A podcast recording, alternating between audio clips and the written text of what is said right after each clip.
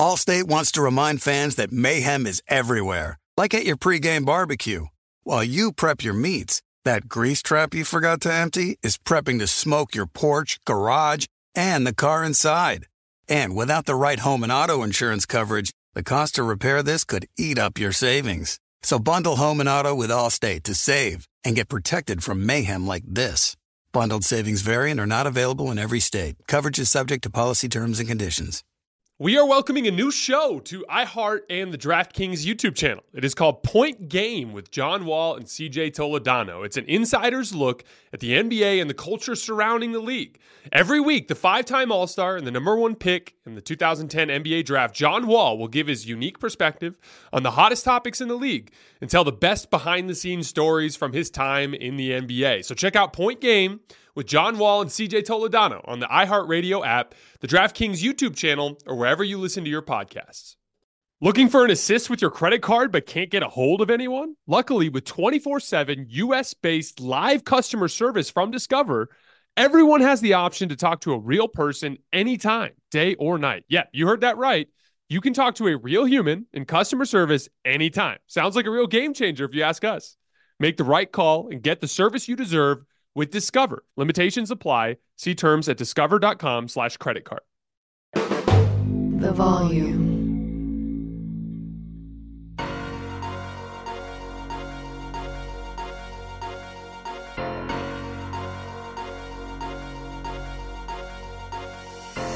All right, welcome to Hoops Tonight here at the Volume. Happy Friday, everybody. I hope all of you guys had an incredible week. We are live on AMP, so if you're listening on our podcast feed or watching on YouTube, don't forget that AMP is the very first place that you guys can get these shows.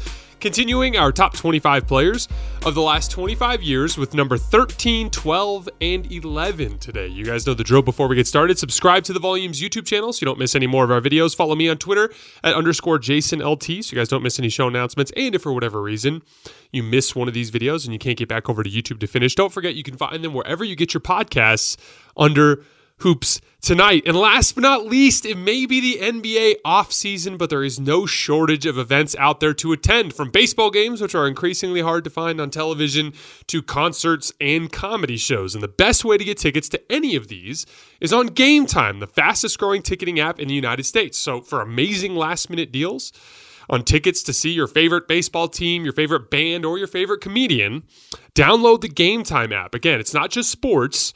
August means huge summer concerts and comedy shows all across the country, and Game Time has you covered for tickets there. Download the Game Time app and redeem code HOOPS for $20 off your first purchase. Terms apply. Again, download the Game Time app and enter code HOOPS, that's H O O P S, for $20 off. No matter where you live, get out and have some fun this week. Download the Game Time app, last minute tickets, lowest price guaranteed. Also, last but not least, again, for those of you guys who missed it, yesterday I did a preview of the FIBA World Cup. Talked a lot about Team USA, but hit on some other teams as well. So if you missed that, don't forget to check that out in our feed. All right, let's continue right along with number 13, Steve Nash, the last remaining player on our list who never won an NBA championship in his career. He was three time first team All NBA, seven time All NBA in total. He was the assist champion in the league five times, and he won back to back regular season MVP awards in 2005 and 2006. The only other top 20 player other than Allen Iverson not to win an NBA championship on this list. I put his prime down from 2001 to 2012. Believe it or not, Steve Nash made an all star team in 2012.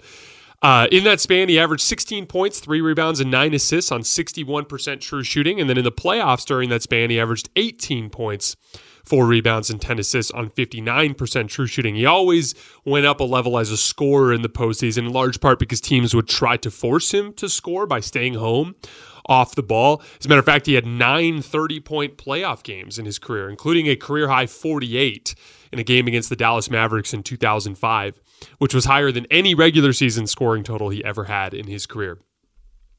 As for his claim to fame, I think Steve Nash will be remembered for two main things. First, he basically invented pace and space basketball. Um, the Suns played significantly faster than everyone else in the league, even if it's not necessarily fast compared to today's basketball. It was significantly faster than anyone else in the league at the time. And obviously, we think of Steve Nash as this incredible passer, right? And we see that a lot in his pick and roll numbers, which we're going to get to in a little bit. But I thought Steve Nash's best trait as a pick and roll ball handler, or excuse me, as a point guard, I should say, was his willingness to throw the kick ahead pass. You know, we think of the you know, the point god, Chris Paul, as, you know, a guy who strangles the pace of games. He'd get the rebound or he'd get the inbound pass on the baseline. He'd slowly bring the ball up on the ball up the floor, get guys to their spots, and then run a pick and roll, right? Well, Steve Nash was the exact opposite of that. He just, any single time that they secured a defensive rebound or inbounded after a made basket, Steve immediately pushed the ball up the floor with pace. And if he saw anybody in a position to catch ahead of the floor, even if they weren't necessarily wide open, ready, standing for a shot or for a dunk, he'd throw it ahead. And there's a ton of value in kick ahead passes. Not only do you eventually, on several occasions, catch the defense slipping and you do get a wide open three or a dunk, but in addition to that, it keeps the defense unsettled from the start. So you can imagine made basket, turnover, uh, uh, a missed shot, whatever it is, the defense is sprinting back in transition defense, right? But they're not actually back yet. Usually there's one guy at the basket, but there are guys that are trailing the play. Sometimes guys aren't matched up yet. And so when you throw a kick ahead pass, let's say that Raja Bell's running the left wing and he's ahead of, you know, some of the guys, like he's ahead of four of the five defensive players. Even though he's not going to be able to run right to the rim for a dunk because that fifth guy is back there, if I pitch it ahead to Raja Bell, everyone on the defense turns. And when they turn, all of a sudden the other four guys have opportunities to fill lanes and get open behind. It's one of the best ways to keep the defense from getting set throw that kick ahead pass. It's kind of a lost art in the NBA. The only guy really who uh, um, you know, consistently does it as a point guard in this era, really, that I can think of is Lonzo Ball, and he's been injured for a while. It's something that uh, LeBron James has been very good at in his career, throwing kick ahead passes when guys are up the floor. When you see opportunities to push the ball up the floor in transition ahead of defensive players, even if it doesn't necessarily immediately generate a shot, it usually gets and causes even more chaos in the defense, which, which can create openings. Now, Uh, you'd see guys in situations like that too. Specifically, Raja Bell was gunning for jump shots in that particular situation. There's a real difference between because you know I, I, talked about Jason Kidd being the, the best fast break player of the early 2000s. Well, Steve Kidd kind of, excuse me, Steve Nash kind of took that mantle away from him, right? But the way that the Suns played fast break basketball was actually very different from the way that the New Jersey Nets played fast break basketball. The New Jersey Nets were more athletic and they were constantly running to the rim right? Whereas the Suns, in a lot of cases, would run for jump shots. And as a matter of fact, they took more jump shots than anybody in the league over that span. Um, they led the leagues they led the, the entire nba in jump shots attempted three years in a row from 2005 2006 and 2007 so when steve nash came they immediately massively increased their pace. They hunted jump shots including in transition. They played faster than everybody. That was kind of like i think the first thing that steve nash will get remembered for kind of inventing pace and space basketball particularly as it pertains to hunting jump shots. The second thing that i think steve nash will be remembered for is i think he was the most accurate shooter of his particular era. So not only did he have four seasons in his career where he finished 50, 40, 90, meaning he shot at least 50% from the field, 40% from three, and 90% from the free throw line. Uh, but he also was consistently at the very top of the league in field goal percentage on jump shots overall. So I'm going to read you guys some numbers. These, this is where Steve Nash finished relative to the entire NBA in field goal percentage on jump shots among players who attempted at least 500 jump shots during the season. So, all high volume jump shooters in field goal percentage. 2005, Steve Nash finished second in field goal percentage with at least 500 jump shots. 2006, fourth. 2007, third. 2008, first. 2009, first. 2010, second. 2011, fourth. And if you go through those lists, there's a bunch of random guys that ended up in in high spots on that list because in any given season a guy can get hot, feel good with his jump shot for 82 games and shoot a good percentage, but every single year Steve Nash was at or near the top of that list. Um, and that was what it was like watching him. If you saw Steve Nash load up a jump shot and he had his feet set, like you just felt like that thing was going in. His archetype. He was bigger than you'd think. He was a legit six foot three. He was constantly in motion. He was very rarely just pounding the ball in one spot on the floor. Even when you watched him, obviously we talked about those kick ahead passes that we were talking about, but every time he got rid of the basketball, he was always cutting and running through and moving. Every time he was uh, keeping a live dribble alive for 10, 15 dribbles at a time. He was moving. We all remember those plays where Steve Nash would like dribble along the baseline and get underneath the basket, but instead of shooting because he'd see a, a rim protector chasing him, he would just dribble it all the way back. Oh, also, sometimes he would just dribble in circles around the floor until somebody broke open and he'd hit them, and he always hit the guy when he broke open. He was by far the best pick and roll ball handler in the league during the mid 2000s.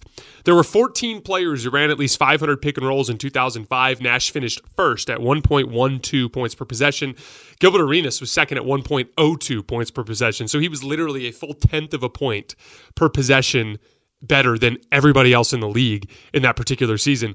23 players ran at least 500 pick and rolls in 206. Nash finished first at 1.1 points per possession. He was first out of 25 guys in 2007, so first place three years in a row. Second place out of 26 players in 2008. Uh, anybody want to guess who was second? Hedo Turkoglu. We talked a little bit about that when we talked about Dwight Howard yesterday and how everyone remembers the Orlando Magic as being like a Dwight Howard post up team, but they were actually the biggest, the, the highest volume pick and roll team in the league in 2009 in particular. Uh, he was third. Nash was third out of 32 players to run at least 500 pick and rolls in efficiency in 2009. Back to first out of 42 players in 2010. Second out of 41 players in 2011, and first out of 35 players in 2012. So over an eight season span from 2005 to 2012 he was first place in the league in high volume pick and roll efficiency five of those eight seasons, and he was top three in the other three seasons. So easily the best pick and roll player of that era. He was also a good ISO player. He'd like to pick on bigs on switches.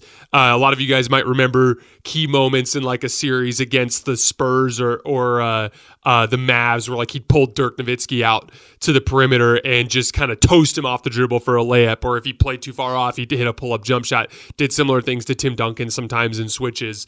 Uh, but it, it kind of reminded me of Chauncey Billups in that regard. Like he was very heavy to the left hand. Like he went to the left about 70% of the time. And it was just a simple give and take. It's I'm either going to take this pull up jump shot if you're too far, or I'm going right by you if you are uh, uh up too close into my space.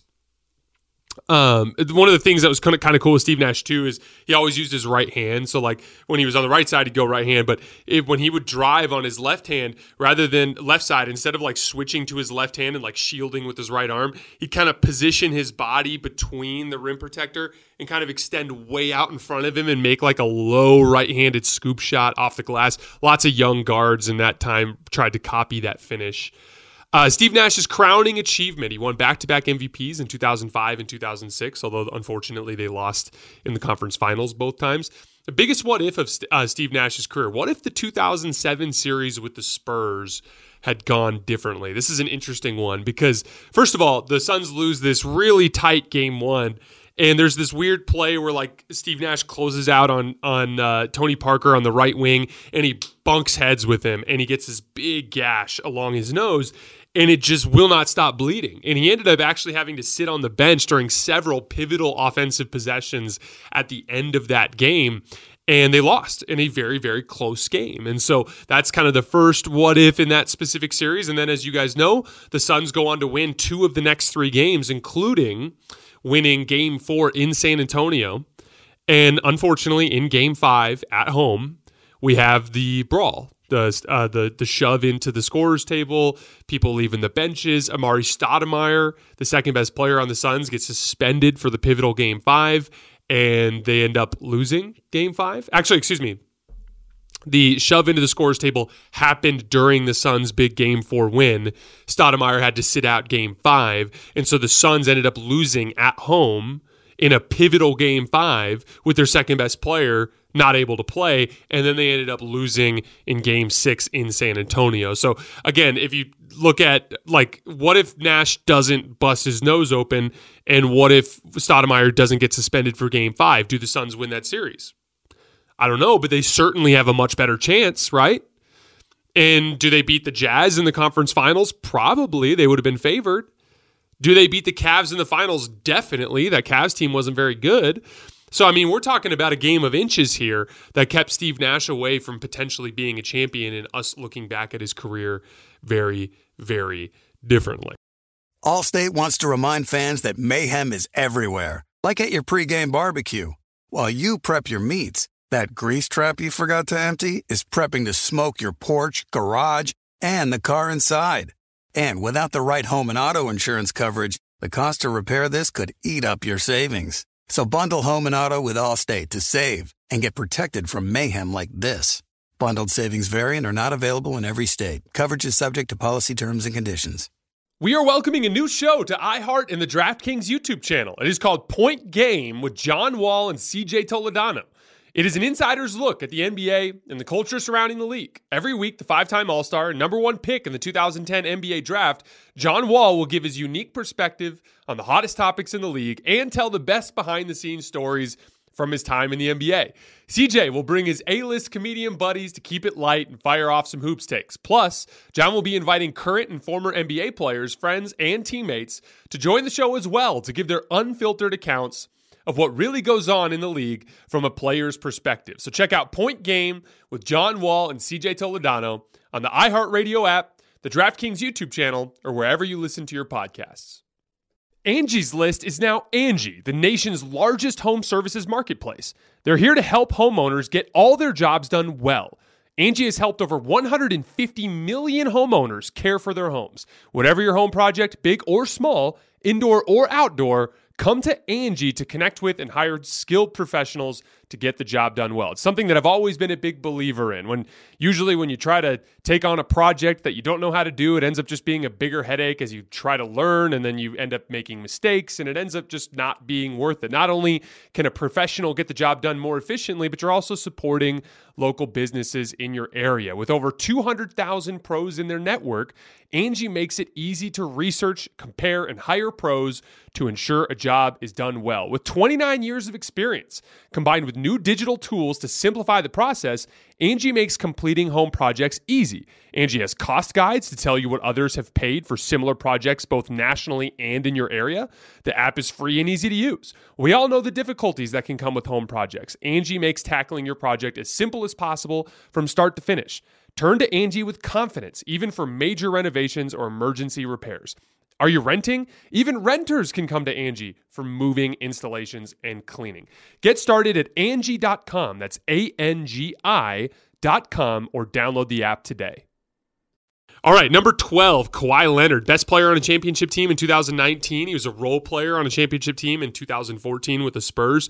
Three time first team All NBA, five time All NBA overall, seven time All Defense, and two time Defensive Player of the Year. And he also led the league in steals in 2015. Uh, he also is a two time NBA Finals MVP in 2014 and 2019, although I personally don't think he should have gotten the 2014 one. We'll talk about that in a little bit. I put his prime down as 2016 to the present. Everything before that, he was more of a role player, really became a primary shot creator in 2016. Um, during that span, he averaged 25.7 rebounds and four assists on 61% true shooting. In the playoffs, always one of the best playoff performers of his era. 29 points, eight rebounds, and four assists on 63% true shooting. Kawhi's claim to fame, in my opinion, is he kind of carried the mantle of Kobe Bryant as like the next in his era, the best like like two way score. Like when it purely came down to getting a bucket for yourself or stopping the other team's best player from getting a bucket for himself, nobody in the league was better than Kawhi during his particular era. Now, obviously, the game of basketball is way more complicated than just those two situations, and that's why there are players that are better players than Kawhi in his era. I never thought Kawhi was the best player in the league because of those complications that I'm referring to. But when we simplify the game of basketball down to just those two things, nobody was better at it than Kawhi Leonard his archetype. He was a kind of like the way I would just break down Kawhi Leonard to uh, to someone who had never seen him before is I'd say he's kind of like a bigger, stronger, but more ground bound version of Michael Jordan.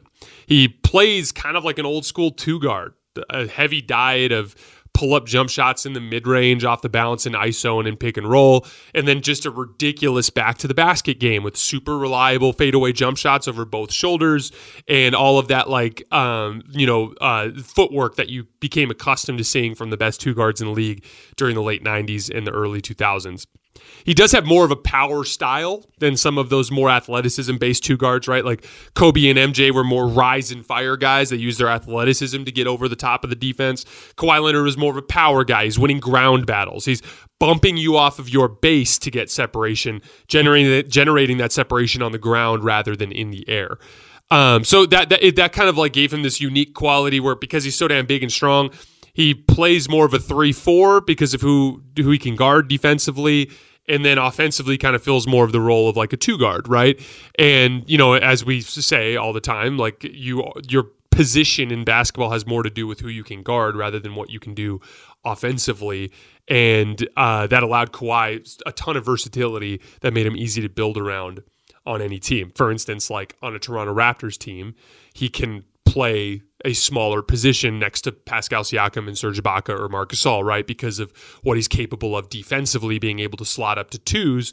But then in a Clippers lineup, you can put him at power forward and it works. That's one of the unique kind of things that makes him versatile.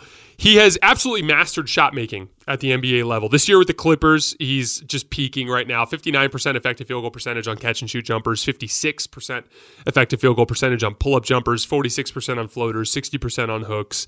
He's also made significant strides as a passer. I won't go too far into it because we did it in our player rankings, but he basically turned his biggest weakness as a basketball player, the ability to pass, into something where now he's kind of on par with his peers. And that's allowed him to get well over a point per possession in pick and roll ISO and post up situations. And he's turned into a legitimate top tier shot creator in this league. Kawhi's crowning achievement. Early in his career, he was a role player with the Spurs, a cog in an offensive system ran by better offensive players, more of a defensive focus, right? But then he became a star level shot creator with the Spurs in 2016. But unfortunately, over the next three seasons, by virtue of some limitations on the roster and also some injuries, he uh, uh, never actually won a title with the Spurs. But finally, in 2019, Masai Ujiri takes a big risk and trades for Kawhi Leonard. And he goes to the Raptors and he finds himself in a perfect situation to hide his flaws and accentuate his strengths. He played along alongside high level passers like Fred VanVleet and Kyle Lowry, who could do more of the managing of the offense, so that didn't put that on Kawhi's plate. He had elite backline help to help weaponize Kawhi's point of attack defense, which can be so valuable. He got to be the tip of the spear which is kind of what you need for this archetype of player. When you're primarily a two way scorer, a guy who gets buckets and gets stops, like you have to be surrounded by a certain type of player or players around you that can allow you to just be the tip of the spear. And that's what the Raptors, uh, Raptor, Raptors allowed him to do. Um, and that and, you know, so he ends up being the closer for that Raptors team, pushes them over the top. It also helped that LeBron was out of the conference at that point, and Kawhi wins his first legitimate Finals MVP. So I want to talk about the Finals MVPs for a second, not just Kawhi's, because I think this applies to 2015 as well, but the 2014 and 2015 Finals MVPs to me were great examples of like the media just box score watching and buying into like stupid narratives rather than paying attention to what a basketball team is doing. And there were two primary drivers of that. So like you see Kawhi Leonard averaged 18 points per game in the NBA Finals because of just openings that were generated by better offensive players on his team. Or you see Andre Iguodala. What, what did uh, I think Iguodala averaged like 20 in the 2015 Finals, if I remember correctly. Same type of thing. Like Steph Curry's getting blitzed 30 feet from the basket, and Andre Iguodala is shooting wide open corner threes, and everyone's like, "Oh my gosh, look at how valuable Andre Iguodala is! He's averaging 20 points a game." And then there was the whole regarding LeBron thing, which was completely ridiculous because LeBron just lit Kawhi on fire in the 2014 finals. He averaged 28 points per game on 68% true shooting. 68% true shooting.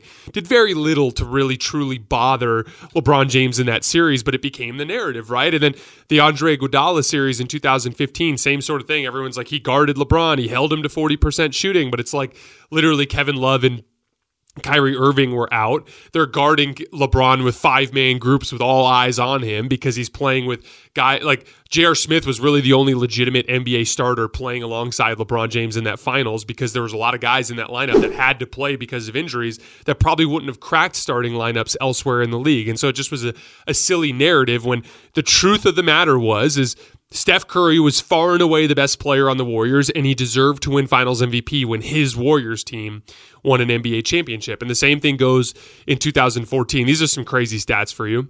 So Kawhi in the 2014 playoff run only ran 118 self-creation possessions. That's pick and rolls, isos, and post-ups. Only ran 118. Tony Parker ran 439. Okay. Manu Ginobili ran 290. Tim Duncan himself, old Tim Duncan, ran 125, which is seven more than Kawhi Leonard. So, like, like yeah, he averaged 18 points a game. Kawhi played extremely well in the finals. I'm not trying to undercut how well he played. He did star in his role, but he wasn't the best player on that team. It was either Tony Parker or Tim Duncan. And this is why I'm a big advocate of the, uh, like getting rid of the finals MVP award and making it more of the championship MVP the the award you give to the player who deserves the most credit for leading that team to an NBA championship. That way you can filter through the crap, right? That way you can look at it and be like, oh, Kawhi Leonard only averaged 13 points per game through the first three rounds of the playoffs. So maybe he's not the best player on the Spurs. It's probably Tony Parker or Tim Duncan, who was awesome during that entire playoff run and outscored Kawhi Leonard during that entire playoff run. It's just, it's so silly how that works because you end up zooming in on just this small sample size of games and you have all these media reporters who can't look past the damn uh, box score long enough to to to understand how that basketball team is operating. Like it's, I, I love Andre Iguodala. He's a uh, a guy who played at the University of Arizona. The dude's a legend here in Tucson. I'm a big fan of him in general. I think he's one of the best perimeter defenders of this decade, one of the best role players of this decade.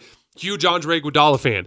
Giving him the 2015 Finals MVP is one of the most absurd mistakes the MV- the media has ever made in the history of the NBA. Like literally, the dude was shooting wide open spot up shots and catching wide open dunks along the baseline because the Cavs were throwing the damn ch- uh, kitchen sink at Steph Curry. It was completely absurd. That we have to reevaluate how we do this stuff. Tony Parker ran the offense for the Spurs in 2014. Kawhi was really, really good in his role and won five game series not nearly as valuable as Tim Duncan or Tony Parker was to that team. It's ridiculous that they gave him a finals MVP. But again, that's kind of a side tangent. Um, he very, very, very much deserved the 2019 finals MVP. So, what's the biggest what if of Kawhi Leonard's career? What if his knee had held up during the 2021 playoffs? Kawhi was hooping his ass off in that 2021 playoff run. For those of you guys who remember, he averaged 30 points, eight rebounds, and four assists on 68% true shooting, which is off the charts. He had that, a couple of ridiculous dunks. He had a dunk in the Jazz series where he right left just went down and just dunked on everybody. He looked amazing, but then he partially tore his ACL and missed the rest of the playoffs. Paul George finishes off the one seed Jazz. The one seed Jazz finishes them off and then gets two games off the Suns in the conference finals without Kawhi. So you can imagine how much better that team potentially could have been in the conference finals and then potentially in an NBA final series against the Bucks had Kawhi Leonard stayed healthy. And if you start to look at it as three championships with two legitimate finals MVPs, that's where, you know, Kawhi could have entered into some conversations like, hey, is he above Kevin Durant in this era? You know, that's an interesting conversation there. But we didn't get to see that because, once again, Kawhi Leonard got hurt, which has become a recurring theme towards the end of his career.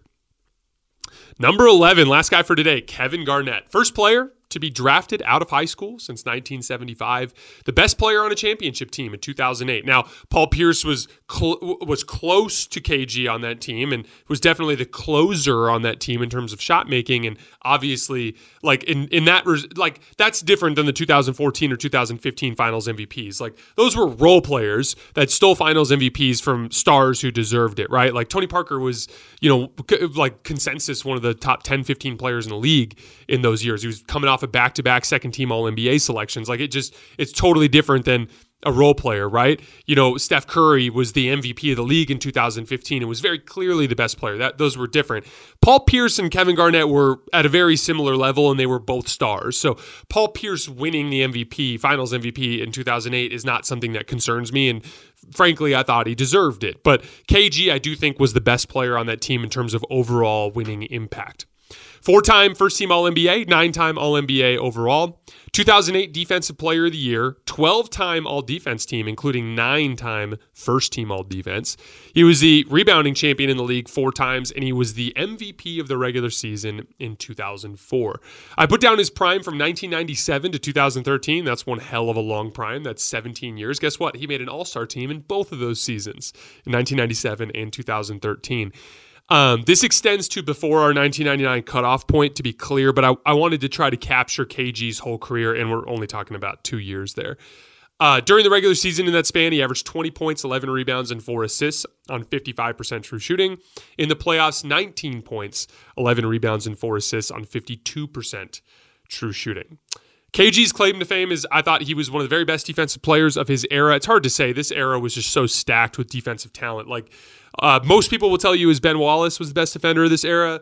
A lot of people will tell you it was Tim Duncan. A lot of people will tell you it was Kevin Garnett. They're all very different in the way they played too. Like Kevin Garnett was like much more of like a active mobile defender that was kind of all over the floor. Uh, got a lot of steals and things like that.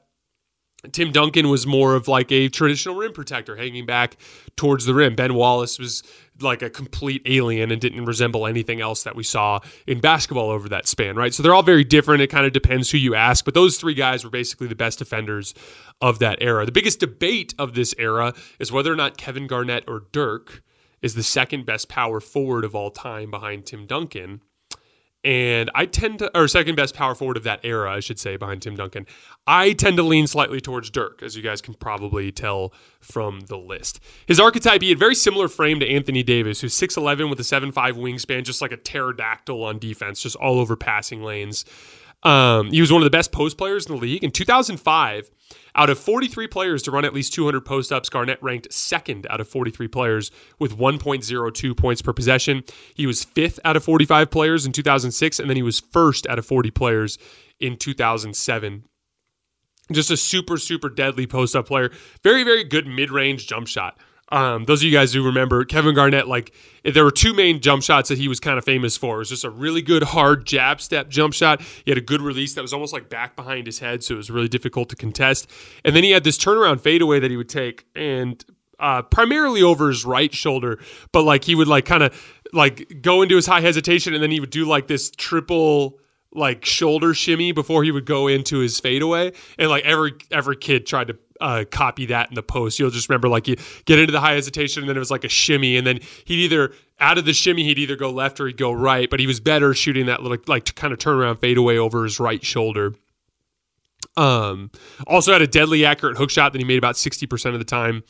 Knocked down catch and shoot jumpers pretty well in the in that 15 to 20 foot range. He was about 40% for the during the prime of his career, which at the time was a legitimate pick and pop threat just a super valuable anchor for a basketball team on both ends of the floor. The ability to build around him defensively, and then he didn't really start to really operate in pick and roll as much until he got to the Celtics, but he did a lot of that there. Uh, just just a guy that kind of could fill so many holes for a basketball team, which is why he was so valuable in a winning concept. His crowning achievement, he was the best player on the 2008 Celtics when they won the championship. He was also third in MVP voting that year led the Celtics to a 16, a 66 and 16 record, averaged 18 and 13 with 2.7 blocks per game in the 2008 NBA Finals as the Celtics eliminated the Lakers in the 2008 Finals, and we got to hear Kevin Garnett yell out "Anything is possible" at the top of his lungs in a rather iconic NBA moment. Biggest what if of Kevin Garnett's career? What if he didn't get hurt? We said this already in the Paul Pierce section, but what if he didn't get hurt in the 2009 season? Um, again, the the Celtics started 27 and 2 that year in their title defense. And if KG had stayed healthy, they probably win the title that year. They were better. They kicked the Lakers' ass in game six, won by almost 40. Uh, were kicking everyone's ass to start the season they were the best team in the league and their best player got hurt. And so it's interesting to think about how that could have gone because now you're looking at potentially a two time best player on a championship team. All right, guys, that is all we have for today. We're going to be continuing next week with 10 through uh, 10 through 6 and then 5 through 1 the following week. Um, I'm going to slow way down on these because we're just doing one player per day. and We'll dive into a lot more of the individual stories in their careers. As always, I sincerely appreciate you guys, and I will see you on Monday. Hope you have a great weekend.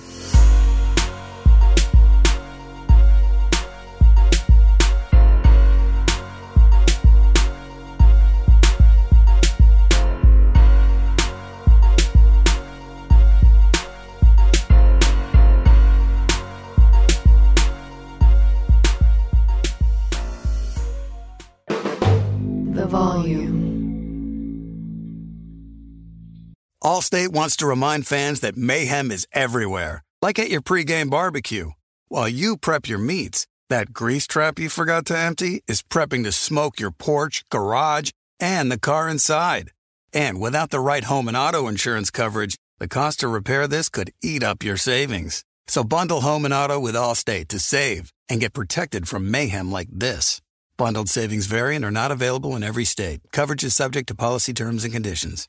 I'm Diosa. And I'm Mala. We're the creators of Locatora Radio, a radiophonic novela, which is a fancy way of saying A podcast. Welcome to Locatora Radio Season 9 Love at First Listen. This season, we're falling in love with podcasting all over again. with new segments, correspondence, and a new sound. Listen to Locatora Radio as part of the My Cultura Podcast Network. Available on the iHeartRadio app, Apple Podcasts, or wherever you get your podcasts. The Big Take from Bloomberg News brings you what's shaping the world's economies with the smartest and best informed business reporters around the world. We cover the stories behind what's moving money and markets.